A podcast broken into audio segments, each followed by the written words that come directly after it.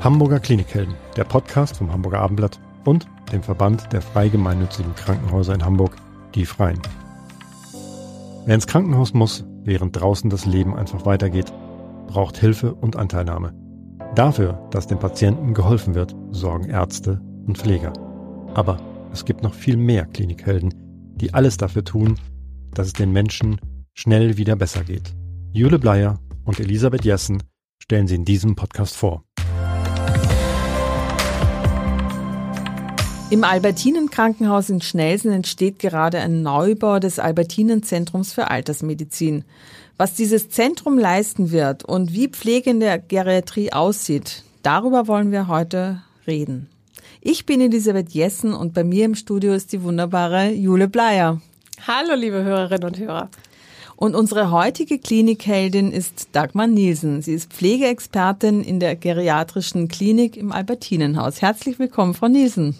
Vielen Dank. Guten Tag. Schön, dass Sie da sind, Frau Nielsen. Und da hake ich gleich ein. Ein, äh, ein Neubau, ein Zentrum für Altersmedizin. Was erwartet die Patienten da?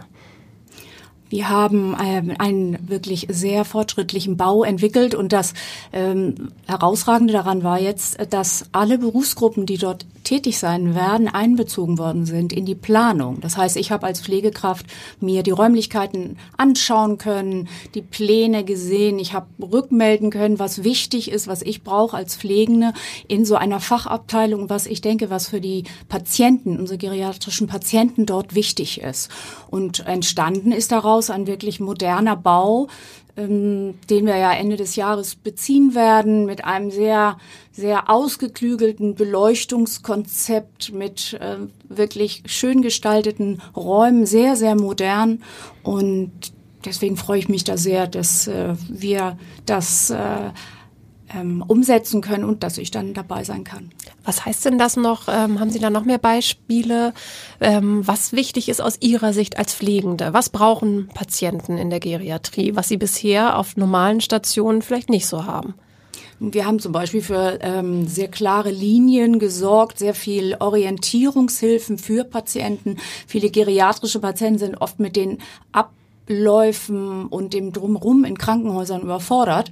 Und dann hilft es ihnen, wenn sie wissen, wo ist mein Zimmer, wo finde ich auf den ersten Blick den Weg zu meinem Badezimmer. Wir haben sogar überlegt, in welche Richtung die Türen aufgehen, damit ein geriatrischer Patient, der vielleicht ein bisschen ähm, unsicher auf den Beinen unterwegs ist, möglichst mit geringem Sturzrisiko diesen Raum auch erreicht. Wir haben viel mit Farben gearbeitet, weil Kontraste im Alter wichtig sind, damit äh, Dinge besser erkannt werden können. Im Badezimmer zum Beispiel mit Farben gearbeitet, aber auch auf den Stationen, an den Wänden haben wir ein Farbkonzept, sodass sofort erkannt werden kann, auf welcher Station bin ich eigentlich. Ah, das ist meine. Also ich kenne das, das ist vertraut und denke, das sind Dinge, die helfen können.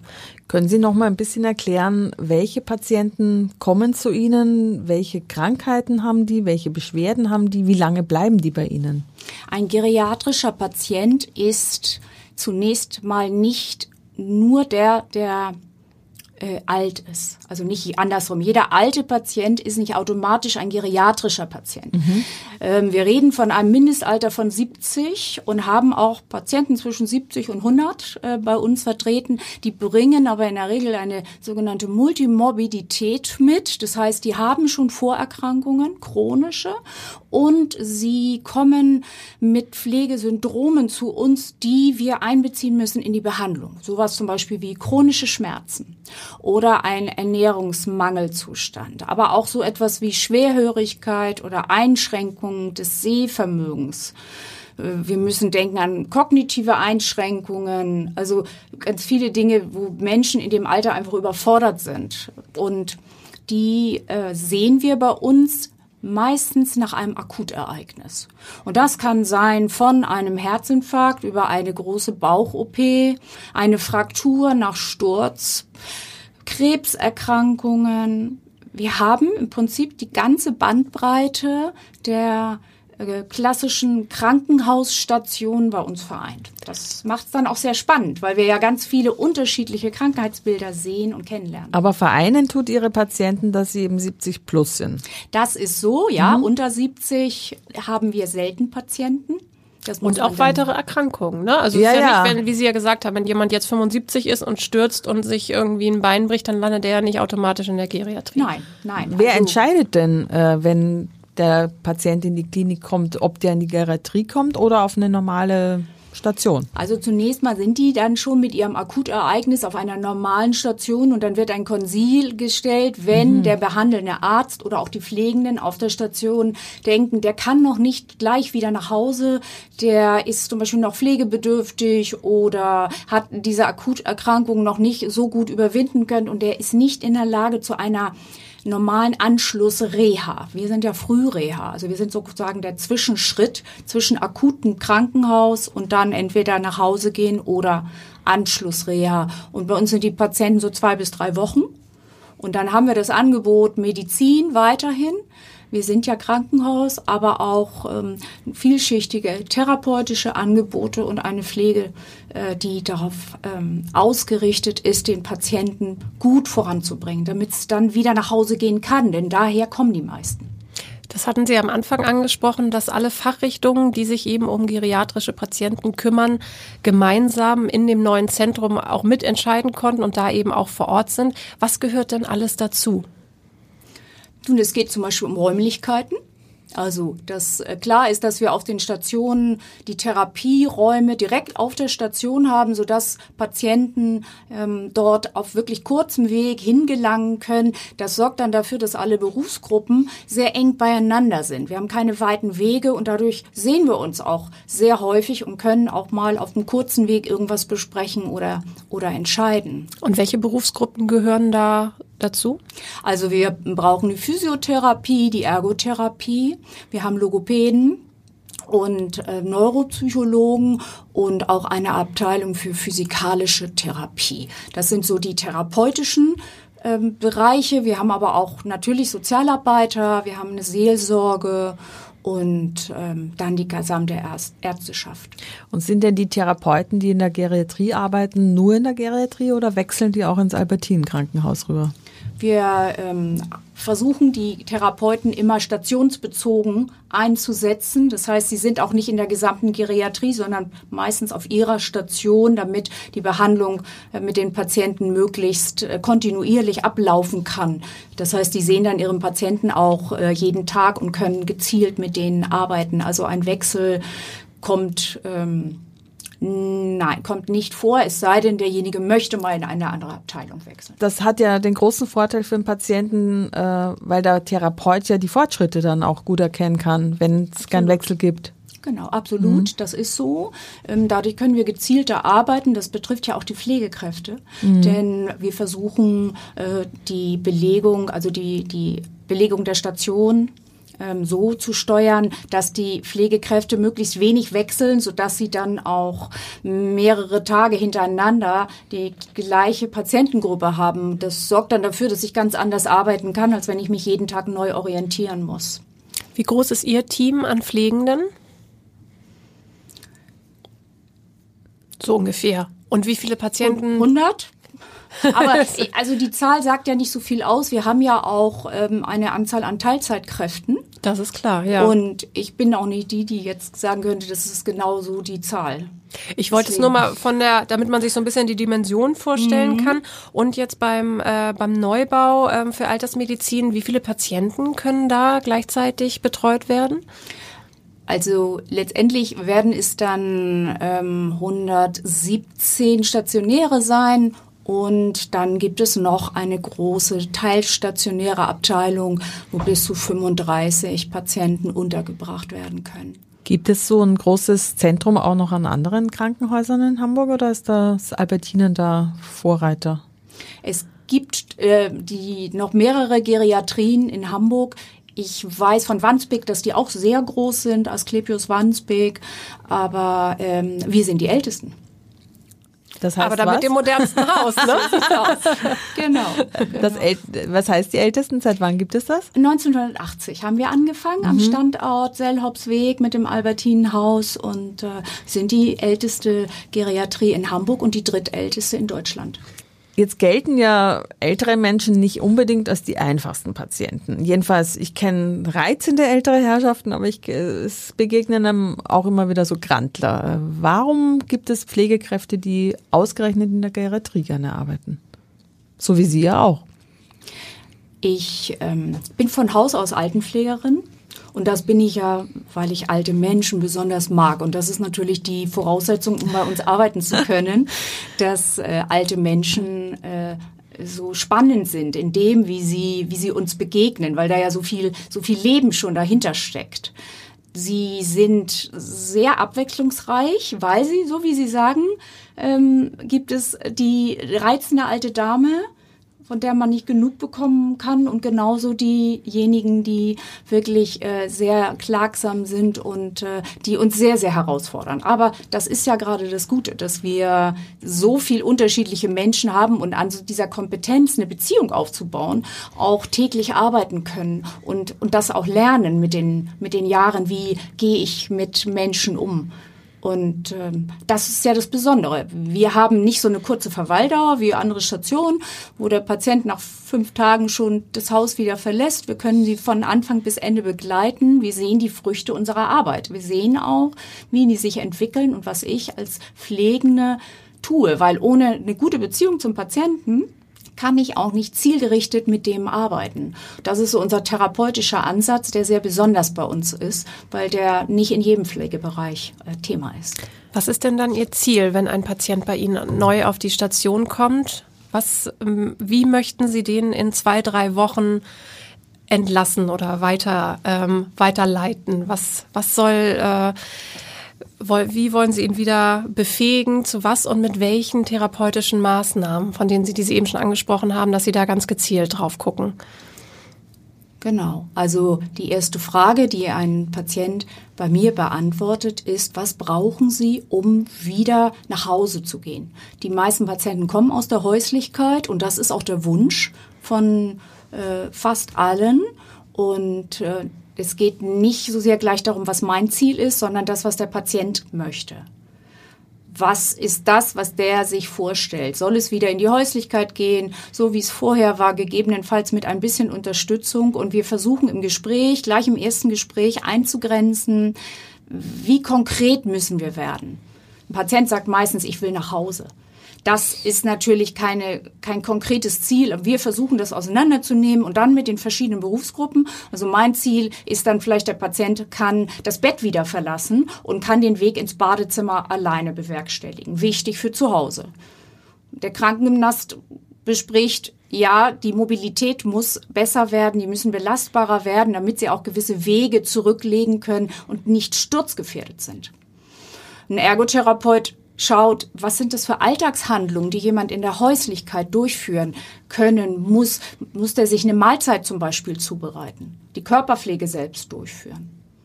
Und Logopäde guckt drauf, wie ist es mit dem Schluck und dem Sprachvermögen. Und natürlich guckt ein Psychologe, wie ist die Verarbeitung, äh, die Krankheitsverarbeitung, weil es kommen ja ganz viele Menschen zu uns, die vorher nicht pflegebedürftig waren, die mit einem akuten Ereignis ins Krankenhaus kamen, die noch nicht so weit sind, wieder nach Hause zu gehen und die da so einen, einen Einbruch hatten, der auch gestärkt werden muss. Also wo sie, wo wir sie wieder zuversichtlich machen müssen, damit sie auch mitarbeiten. Denn nur wer, wer sich traut und der Mut hat, der wird am Ende auch mit uns zusammenarbeiten und vorankommen. Sie führen ja auch die ähm, aktivierend therapeutische Pflege durch. Was versteht man da genau drunter? Aktivierend therapeutische Pflege setzt an bei den individuellen Fertigkeiten eines Patienten. Das heißt, wir sind immer ressourcenorientiert. Wir schauen nicht zuerst auf die Defizite, also was kann der nicht, der Mensch, sondern was bringt dieser Mensch mit. Und genau da setzen wir an und gucken, wie kommen wir voran. Und wir kompensieren nicht das, was der Patient noch nicht kann, sondern wir trainieren mit ihm, dass er Dinge wieder lernen kann das ist der therapeutische Ansatz. Also nicht darauf zu warten, dass es von alleine besser wird, sondern gezielt zu schauen, was habe ich für, für eine Möglichkeit, dem beizubringen, wie der am einfachsten zum Beispiel aus dem Liegen ins Sitzen kommt. Wie äh, kooperativ sind denn Ihre Patienten? Also jemand, der sich nie gerne bewegt hat, wird ja nicht gerne in der Geriatrie damit anfangen. Wie kriegen Sie den denn auf die Beine? Wenn wir ansetzen bei dem, was für die Menschen wichtig ist, was die wollen, dann äh, kriegen wir sie nach so einem ersten Überraschungsmoment kriegen wir sie doch kriegen raus. wir sie sehr sehr häufig, ja. weil sie merken, wie sie müssen einfach, ne? Ja. Genau. Ja. Also dieses ich ich mache meine Therapie mit und die Pflege übernimmt aber alles andere, ist manchmal eine Denke tatsächlich. Und wir stehen auch manchmal und sagen, machen Sie doch mal. Gucken wir mal, wie es gehen kann. Weil es geht auch bei aktivierend therapeutische Pflege immer um normale Bewegung. Also wie hat derjenige sich aus dem Bett rausbewegt? Wie ist der aufgestanden? Das muss ich mir erstmal angucken. Und dafür brauche ich meine Hände nicht, sondern einen wachen Blick. Mhm. Ein großes Thema äh, bei älteren Menschen ist ja die Mangelernährung. Das ist ja auch ein Herzensprojekt bei Ihnen, glaube ich. Ähm, ja. Wie gucken Sie da drauf? Was machen Sie? Wie können Sie den Leuten helfen? Weil ältere Leute ja oft, dann sitzen die Zähne nicht so gut und dann essen sie lieber Pudding, als irgendwas zu kauen. Was machen Sie mit denen? Wir versuchen erstmal zu erfassen, wer ist überhaupt mangelernährt. Dazu haben wir ein ganz einfaches Instrument mit verschiedenen Fragen, die uns dann hinführen dahin, wo müssen wir, also bei wem müssen wir überhaupt ansetzen. Also wir können ja nicht, also wir brauchen auch nicht alle, aber ungefähr die Hälfte der geriatrischen Patienten haben eine Mangelernährung oder zumindest ein Risiko. Und die suchen wir uns erstmal raus. Und dann setzen wir, so wie Sie sagen, an bei Ursachen. Zahnbehandlung. Zum Beispiel, bei uns kommt der Zahnarzt regelmäßig ins Haus. Das mhm. ist äh, sehr, sehr wertvoll, weil wenn die Prothese nicht sitzt, dann kann ja das Essen noch so gut sein, die Menschen werden es nicht bewältigen können. Und so schauen wir nach Ursachen der Mangelernährung. Das ist meine Aufgabe. Wenn man mir die Patienten nennt, dann gehe ich ins Gespräch und gucke, worum geht's hier eigentlich? Hat er vielleicht chronische Schmerzen, die ihn so zermürben, dass Essen nicht mehr wichtig ist? Oder wie ist die Zuversicht von den Menschen? Manche sind sehr niedergeschlagen. Dann mögen sie auch nicht essen. Manchmal ist es aber auch Übelkeit, viele Medikamente. Ja, es ist auch manchmal das Krankenhausessen. Aber nicht vorrangig. Meistens steckt die Ursache in den Patienten selbst. Es kann auch mal eine Erkrankung sein, eine Schluckstörung zum Beispiel nach einem Schlaganfall. Und ähm, wir schauen uns an. Dafür brauche ich dann wieder die anderen Berufsgruppen. Also bei Schluckstörungen zum Beispiel mhm. Logopäden. Wir mhm. arbeiten eng zusammen und gucken, was braucht genau dieser Patient. Und dann bauen wir auf. Wunschkost, äh, mehr Unterstützung beim Essen, Hilfsmittel beim Essen zum Beispiel. Also erstmal so Basics, also ganz normales Essen und gucken, wie kommt der Patient damit zurecht. Und natürlich auch immer eine Beratung für die. Was, was können sie tun, das ihnen vielleicht gut tut? Und dem, das Bewusstsein herzustellen, es geht nicht nur um Bewegung, nicht nur um Therapie, sondern es geht auch, ich sage immer, um die inneren Werte. Also das muss auch stimmen. Der, der Motor, der Körper läuft nicht, wenn kein Futter da ist. Und manche Patienten kommen mit so einem bildlichen Darstellen ganz gut zurecht. Und ähm, schaffen es dann auch mit unserer Unterstützung, ihren Ernährungszustand zu stabilisieren. Wir arbeiten natürlich auch mit Trinknahrung, da kennen die meisten das unter Astronautennahrung. Ähm, wir reichern Nahrungsmittel an, damit sie besonders nahrhaft und gehaltvoll sind. Das macht unsere Küche und letztendlich arbeiten wir natürlich auch über äh, intravenöse Ernährung. Also wir gucken, das ist so ein Stufensystem, individuell, was braucht welcher Patient und ähm, ich evaluiere das immer, ob das passt, ob ähm, die damit zurechtkommen und damit zufrieden sind und äh, begleite die für die Zeit ihres Aufenthalts bei uns. Gucken Sie sich das bei jedem Patienten an? Wir schauen uns jeden Patienten an, der bei uns ist, ob eine Mangelernährung da ist. Das machen wir, weil die, die auf den ersten Blick mangelernährt sind, jemand, der 40 Kilo wiegt bei ja. 1,60, da brauche ich ja gar nicht fragen, das sehe ich ja. Ich muss mir die anschauen, die auf den ersten Blick ganz gut genährt oder sogar übergewichtig sind. Auch die können eine Mangelernährung haben. Und da ist es oft kritisch, weil die nehmen 10, 15 Kilo ab und das ist Muskelmasse. und dann können die ihren Körper gar nicht mehr bewegen, weil mhm. die so mhm. schwach sind.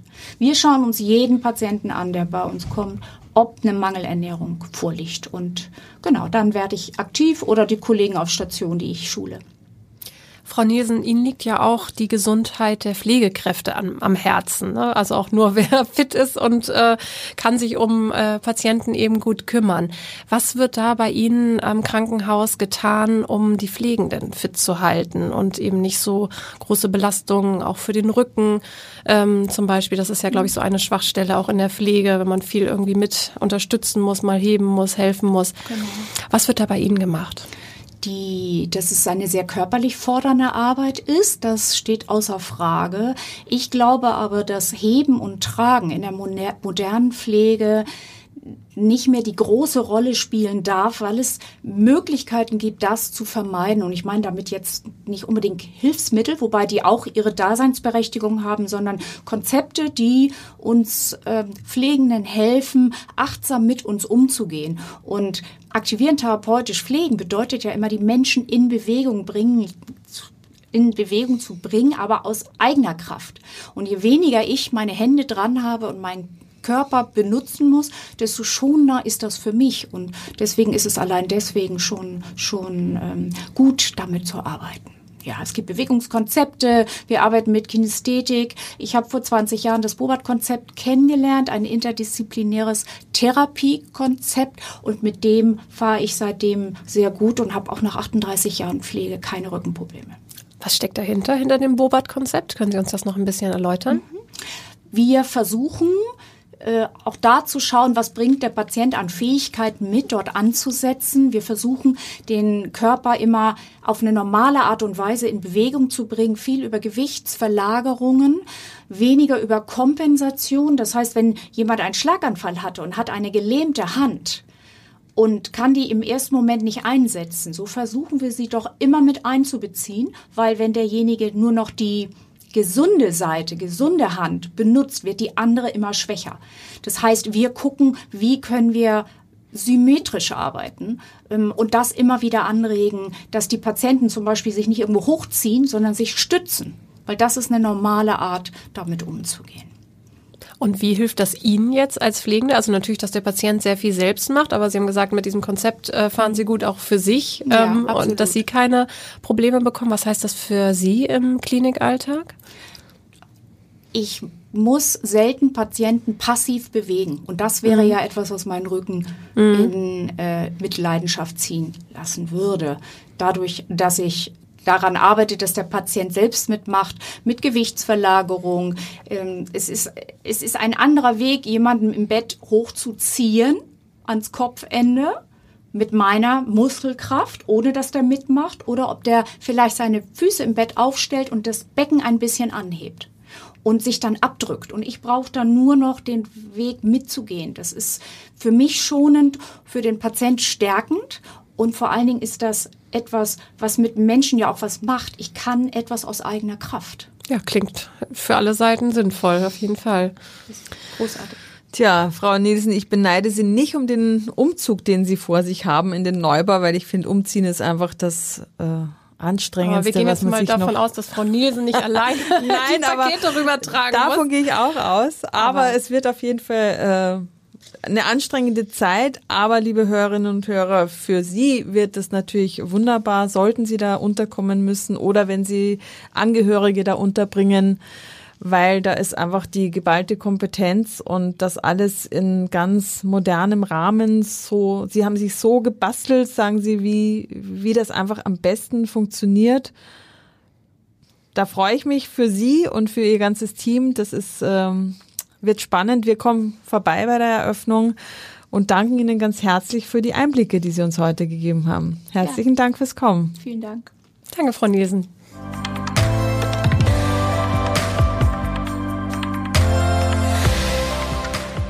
Weitere Podcasts vom Hamburger Abendblatt finden Sie auf abendblatt.de slash podcast.